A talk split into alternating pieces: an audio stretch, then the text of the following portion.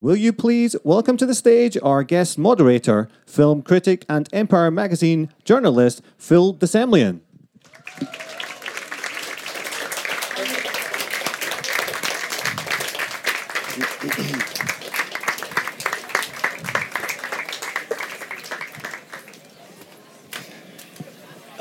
Hello and welcome to the Apple Store. Um, I'm very, very excited to be here, uh, able to introduce one of the most distinctive, singular, brilliant filmmakers of the last 40 years, um, David Cronenberg, and the star of his new movie Cosmopolis, Robert Pattinson. Um, I understand a few of you have been here waiting for a while for the chance to glimpse the great man, um, and Robert Pattinson is here as well. And before we get uh, started with that, let's um, let's roll the trailer. I'm looking for more. Aim and fire. Come on, do it. Click the switch.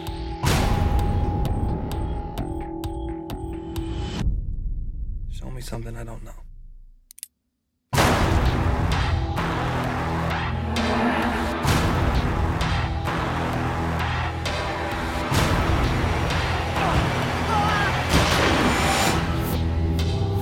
Ladies and gentlemen, please put your hands together for the director and star of Cosmopolis, Mr. David Cronenberg and Robert Pattinson.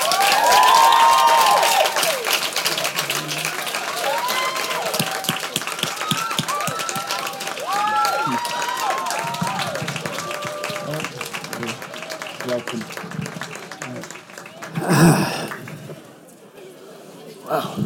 Welcome, guys. Hello.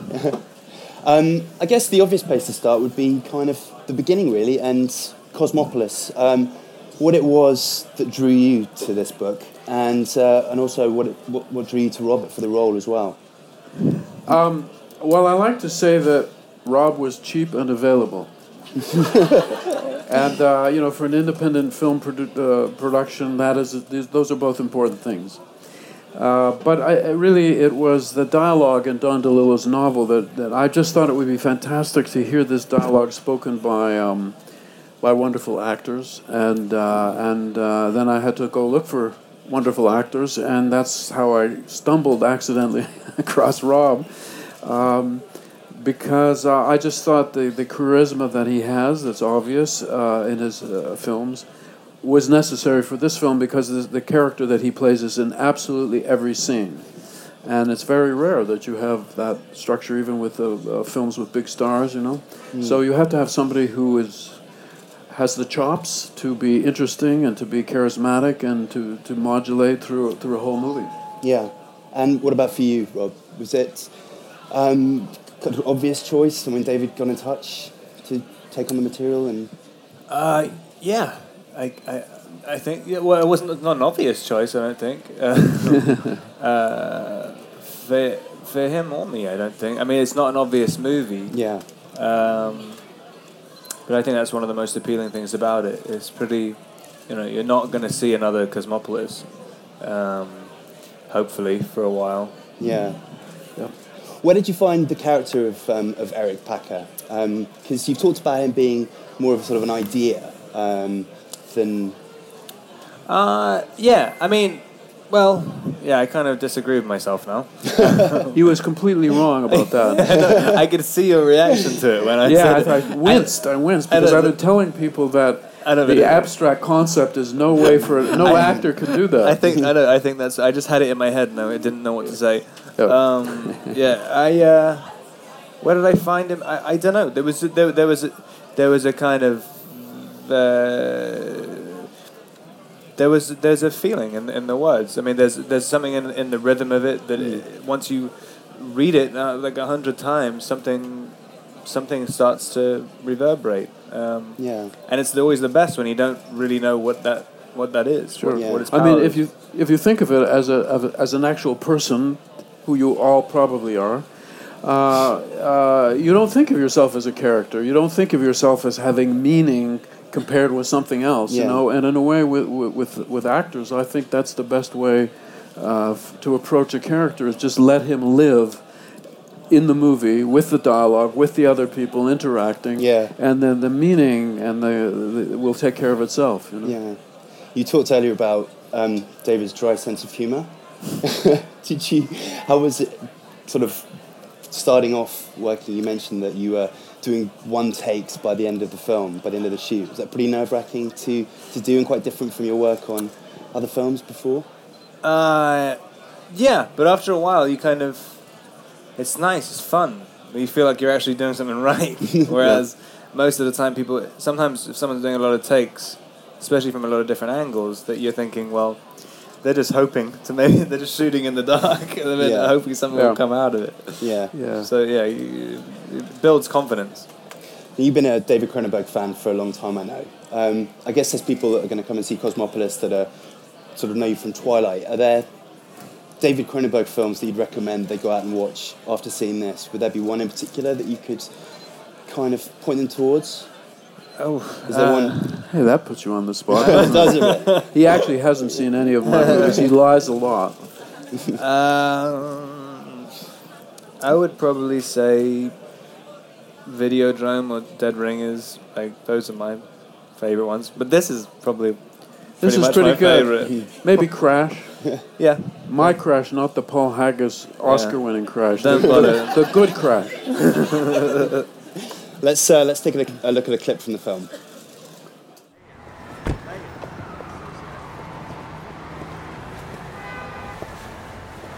A report from the complex. It's a credible threat not to be dismissed, which means a ride across town is We've had numerous threats, all credible.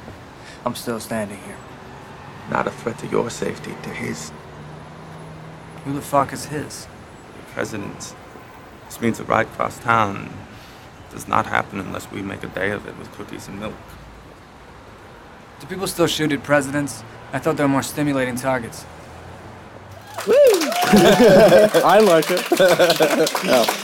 Could you maybe put that scene into the, the context of the movie? Because that's kind of close to the beginning. Eric's about to embark on this cross town uh, journey to try and get his hair cut. Um, and this is probably one of the few scenes of the first half of the film that's set actually outside of the limo. Yes, that's Um, right. that's a good point. Why is that outside of the limo? It's outside the limo because uh, it, in the in the novel it's outside the limo, and uh, and uh, I think it was a nice preparation for you know settling in, you know, and um, but but really I never questioned that uh, because after the lunch, you know, outside the lunch. So um, so much of the movie takes place in the limo. Um, uh, there are, that we sort of you think the audience will be kind of not desperate, but there will be a nice opening out every once in a while to be actually Yeah. on the street. Yeah. And then the, the contrast between that and the weird confines of this strange uh, sort of spaceship like limo, uh, I think the contrast is, is, is terrific. Yeah. Yeah. Well, one of the things I love about it is it, it feels like a true New York movie, and yet you shot it all in Toronto. Yes, that's using green screen. And yes, the I magic of the magic of digital cinema, Yeah. really. Yeah, yeah. But uh, it's a long way from shivers and scanners, I guess, to be working around all of yeah. this. uh, Everything is, yeah. I mean, it's uh, it's sort of like what happens to Eric Packer. He lives in his in abstraction. Mm. He lives a kind of digital life in his head, a virtual life. Yeah. And there we are making a, a movie that creates a dig, uh, a virtual New York yeah. that's as convincing as the real New York, really, uh, Yeah. c- cinematically. Yeah. Well, what was it like to be inside? Because you were mentioning that the claustrophobia wasn't really a problem from a directorial point of view, but from an acting point of view, are you sitting there going, because you have Juliette Binoche is coming in and uh, all these, you know, uh, Jay as well share scenes, but you're there pretty much the entire time. And in a kind of sedentary role, you're sort of sitting at the back of the limo, presiding over this almost sci fi environment. Um, is, it, is that a challenge as an actor to kind of generate the energy and. Um, yeah, it was a little worrying before we started shooting when I think the last, the Juliette Binoche scene was supposed to be outside the limo. And David said a couple of days before we started shooting, like, I'm going to put that in as well. So it's pretty much just bump it up to about 95% of the movie. and then- Yeah.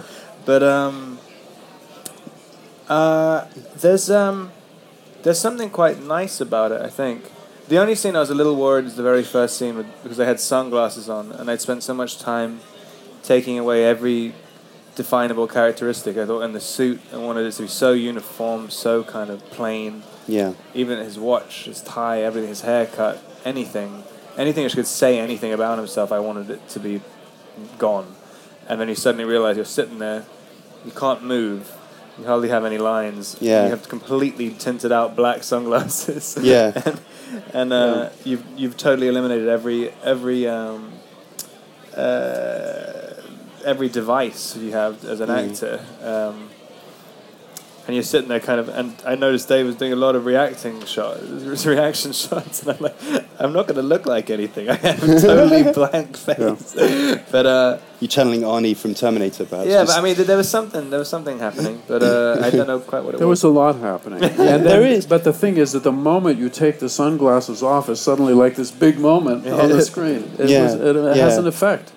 It's a ph- it's a phenomenal. I have to say, a phenomenal performance, and and there's something that he's almost kind of sunk back inside himself a little bit. This guy Eric Packer, and um, did you see did you see a connection with some of David's previous films? Because there is this thing of Cronenbergian sort of theme of uh, where fancy and reality kind of mingle. Was that was that a big kind of part of the character for you, especially towards you know, the end of the film? I think the one thing which I've only noticed after thinking about it for a while, uh, I don't know. I don't want to be precocious about it, but there is a kind of there's a sort of sadness in the movie, which I think there's a quite a lot of sadness in a, a lot of your movies, which uh, it's not really it's not acknowledged really, but. Uh, that's the kind. I hadn't really noticed it until I saw until I saw Cosmopolis and didn't really realize that, you know, it's quite melancholic. And, Yeah, like, it's true. It, it sort of sneaks up on you, and I think you think uh, the movie is kind of cold and clinical at first, and you, you're dealing with these people who are kind of disconnected from their emotions. Even the scenes with his wife. I mean, in a way, his wife is really very much like him. Yeah. You know, at a certain point, he says. Uh, this is how people talk, isn't it? This is how people have a conversation. And she says, How would I know? because she's like him. She doesn't have normal conversation.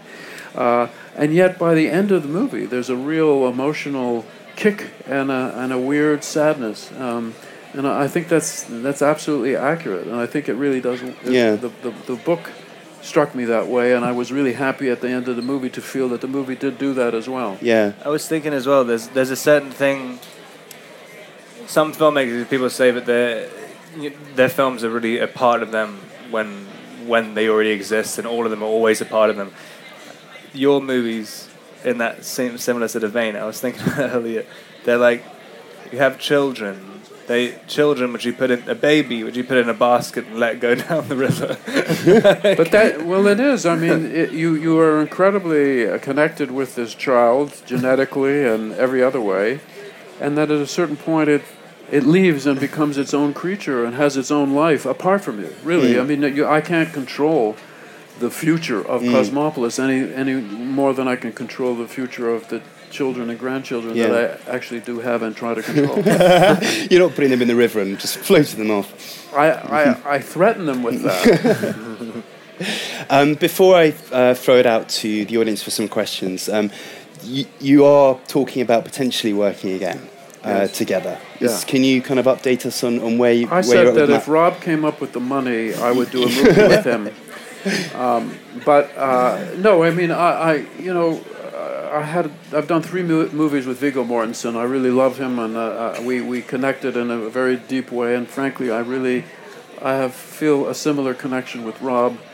And I think I, I'm not finished working with him. You know, Yeah. I don't think it's enough to just do this one movie. And then, of course, my dream is to have Viggo and Rob in the same movie because I think they'd be fantastic together. And so I'm kind of just thinking about that. I don't have a movie in mind particularly, but I can't. I, I would. I cannot allow myself to believe that we will never work again together. So I, I'm, I don't think in those terms. Okay. Um, right. Some questions. Does anyone have a question? Put your hands up if you do. Um, lady just down here. yeah. Oh, She's hold on one stunned. second. She's shocked. What was what was your favourite scene to shoot in Cosmopolis?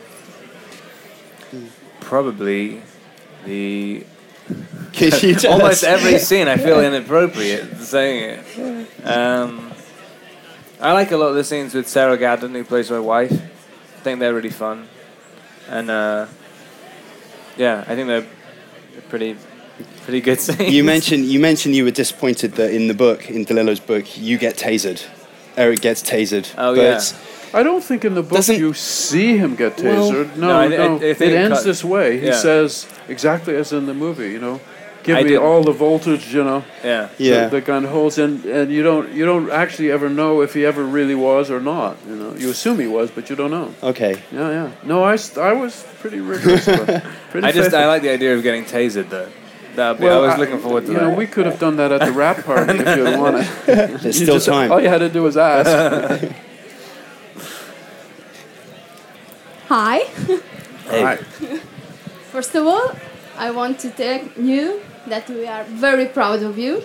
And second, uh, how was your experience in Cannes? Um, it was amazing. I mean, uh, this whole project was a kind of a, a shock to me, and getting it out of the blue, and then to get into Cannes. Um, I thought maybe I'd get a movie into Cannes in about ten or fifteen years, and so to get it this year is unbelievable. And uh, and also, the more importantly, I like I like the film. I like watching it. I can watch it as a as a movie. I can imagine myself paying for a ticket and watching it again. So uh, that's uh, that's a really great feeling. That Anyone towards the back? I'm just having. Hi. Uh, thi- this text is, is a lot about like the, the character. I mean, at least the, this, the, the way I see it is a lot about like the liberation of the mind through the body at the end of the of the story, right? So I'm quite interested in that compared to all the all the movies that you've done in the past. Like, how does that relate to the evolution of that theme that you had throughout all the movies of your career? Honestly, uh, I don't really think in those terms. You know, I mean, I don't think about my career uh, because I don't. I don't have to worry about the connections amongst my films because I know that there will be some, and they just sort of take care of themselves. So I actually haven't given any thought to what you're talking about. I, I think you could probably do a better uh, analysis of my films than I can. Honestly, I'm not trying to be evasive. It's just that. Um, some people think that I come to a new movie thinking about how it connects with my other movies. But I actually don't. I mean, the wonderful thing about doing a new movie is you forget all your other movies, you know? And I forget Robert's other movies, and I forget Paul Giamatti's other movies because suddenly we're there making a new thing. And that's the excitement, you know? And, and the connections, of course, there are some connections naturally, but uh, it's not what induces me to make the movie. And that actually, those, the realization, the awareness of those connections doesn't help me make the new movie. You understand? Good. You you had um, tough tough times, sort of starting out making films um, like. Shivers and Scanners. You're talking about. It's still right- tough times. Yeah, I was going to ask. I No, mean, it you, really is. It's still tough times. I mean, the movie that Rob and I have been talking about doing is uh, I've been trying to make that movie for five years. Yeah. And it's not easy doing any movie. I mean, it's amazing that Cosmopolis got made so quickly, really, and it only took about three and a half years. Um, because it's unusual, because it's difficult, because it's Yeah. not mainstream, and it's not really, you know, necessarily what everybody expects. Yeah. Uh, so anything that interests me seems to be a very difficult sell, you know, Yeah. diffi- diff- difficult film to make. But go ahead. I was gonna, no, I was just going to say that. I mean, in the case of Cosmopolis, it's kind of almost work, works in your favour because it really feels like an incredibly zeitgeisty film. This and and thinking that DeLillo wrote it in 2003, Yeah. and since then you've had you know the collapse on Wall Street, the Occupy movement, even Yeah. the Cream Pie, is Yes. you know has kind of That's happened. right. I mean, that's true. The the movie is incredibly current, in Yeah. current news, but it's an accident. You But know? it's not political. And it can be the re- it can the, the- reverse can happen. You know, it can backfire on you. I mean. Uh, just to, to, for example, I did M, um, a movie called M Butterfly, Hmm. uh, and at this, the same time, there was another movie about homosexuality and the Peking Opera. It came out at the same time, and I thought, how how can that be? You know, how can two movies about this obscure subject come out at the same time? And there was also The Crying Game, which was also about a man who who is deceptively looks like a woman, and Yeah. you know, uh, so. Uh, that seems to happen a lot in Hollywood. it- it's it bizarre, hap- but but, those weren't even Hollywood movies. No. None of them. No. So it, it, it, it's a strange. Maybe I deserve this. You know, where the movie we did, which is sort of obscure and irrelevant, comes out at a moment when it's very relevant and not obscure. You know, that uh, maybe it'll help. Uh, people, Yeah. people will be interested because it's it's the, of the topicality. Yeah, You know? yeah, absolutely. Um, just want to get one at the back. There's a hand wiggling over there. Could be a It's- severed hand. it could be. A s- Uh, my question is, um, how was your relationship like with the book when it came to directing the film and uh, preparing for your role? What was that? Oh, uh, my relationship with David's relationship. Both of you. Oh. Um, my, I hadn't I hadn't read any DeLillo before I uh, I read the script, and so the script seemed the dialect seemed in, incredibly foreign to me. Um, and when you read a bit more, uh, like uh, you read his other books, and there's a similar cadence in it. Um, so I was just like, "What? What? Like, what is this?" Uh, when I when I first when I first read it, and that almost immediately made me want to do it, just because it was fresh. Um, and how did I prepare for it? I uh, I I mean, to be honest, you couldn't really do it in a conventional way. I, I, I tried everything I could to try and prepare for it like I would another movie. Um, you know, thinking where the guy comes from and everything, but nothing, nothing really made it. Nothing really was relevant. Um, it was just when the, from the first day on set, a rhythm. We kind of established a rhythm over the first few days, and then it kind of developed from there. But it's one of the only movies where a lot of directors say they want to have things evolve organically, and they're just lying basically. um, but this was genuinely. I mean, it really felt like it was kind of growing as we were doing it. Yeah. which was interesting. Yeah, for me also. I mean, I had I had read a lot of uh, Don DeLillo's books before, but not Cosmopolis. And uh, as I said, the it was the dialogue, you know, that made me think this could be a movie. Um, and then, but uh, ultimately, though, once I had the script and I wrote it very quickly. I mean, really, it only took six days to write the script, and it can take a year or two years often to write a script. Uh, we never looked back, you know. We never. After that, I don't refer the, to the book anymore because you you have to accept, and I know this from adapting books by Stephen King and, and William Burroughs and J.G. Ballard and Patrick McGrath, that um, you are creating a new thing. It is not the same as the book. It cannot be the same. So it's a kind of weird hybrid fusion of the, of your sensibility and the writers. And uh, once you accept that, you you've got the script. You forget about the novel, you know, and now you just go with your actors, with your crew, with everybody, and you create this new thing. Uh, and you know that because the script has its hooks into the novel, that there will be those legitimate connections between the movie you make and the book. But that's that's as far as it goes, though, really. Even Don was saying the last the scene between uh, Eric and Benno at the end was different to how it was in the book. I mean, in a good way. Yeah. Uh, he was saying. I mean, it's not the relationship's different. It's a, Yeah. it's a different balance of power. I mean, Yes, it's interesting because the dialogue is exactly the same as it is in the book, uh, in that scene, and well, all the scenes, and yet the way the actors play it, and way that where the camera is, and and and uh, so on. There, there's a lot of uh, even by by being absolutely faithful to the dialogue. I mean, I didn't want any improvisation by the actors. I really wanted them to say the dialogue as it was. But even within that, there is so much that an actor can do with intonation, with movement, with body movement, with choreography, everything else, head angle. Uh, that that it, it inevitably is going to be different from well what the writer thought he was writing you know but that's for a good writer that's that's exciting i mean don loved the movie and I, he wasn't he wasn't upset by things that were different i think he was rather excited by that you know I think we've got time for one more question. Um, lady just here. I have a question about the last scene in the movie with Paul and Robert because it is a really intense scene, I think, with lots of different emotions. And my question is, how do you get prepared to play such a scene? Because I can think to come just to the set and say, okay, let's go, because it's really, really intense to watch it. we kind of just turned up and said, "Okay, let's go." Um, well true Yeah. i mean it, it see i don't do storyboards or anything uh, i really want the collaboration of my actors in how the, f- the the scene flows and how it moves and so we start by saying okay where are we going to play this scene okay he has to kick through the door and then and then Paul is in the toilet and it goes so we but after that it's where do they move and when how do they move and when do they get up and when do you know and we just um, fake it basically we hadn't even like, we hadn't even seen the set until that day. I remember the one thought I had. I got so relaxed by that point, like even though it was a 22 page scene or something. Uh, I had one idea the night before, which was uh, saying the line about the toilet um, into the toilet, and that was literally my only idea. And uh, then we got to the set, and um, it wasn't a toilet; it was like a porta potty. And so, Evan, you know, I was just saying that idea to you, and he's like, "Yeah, go in the porta potty." And it was the three of the key lines in the movie. I mean, like the answer to the movie.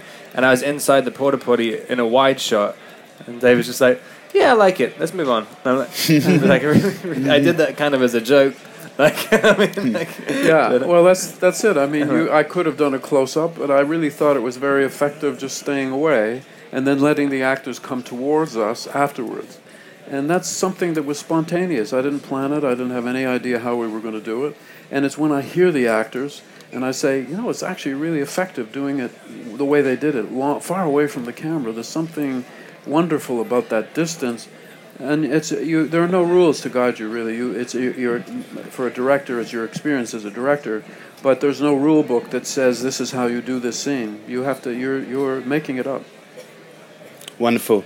Um, ladies and gentlemen, thank you very much for coming. Um, and please put your hands together for David Cronenberg and Robert Pattinson. Well, we like you too.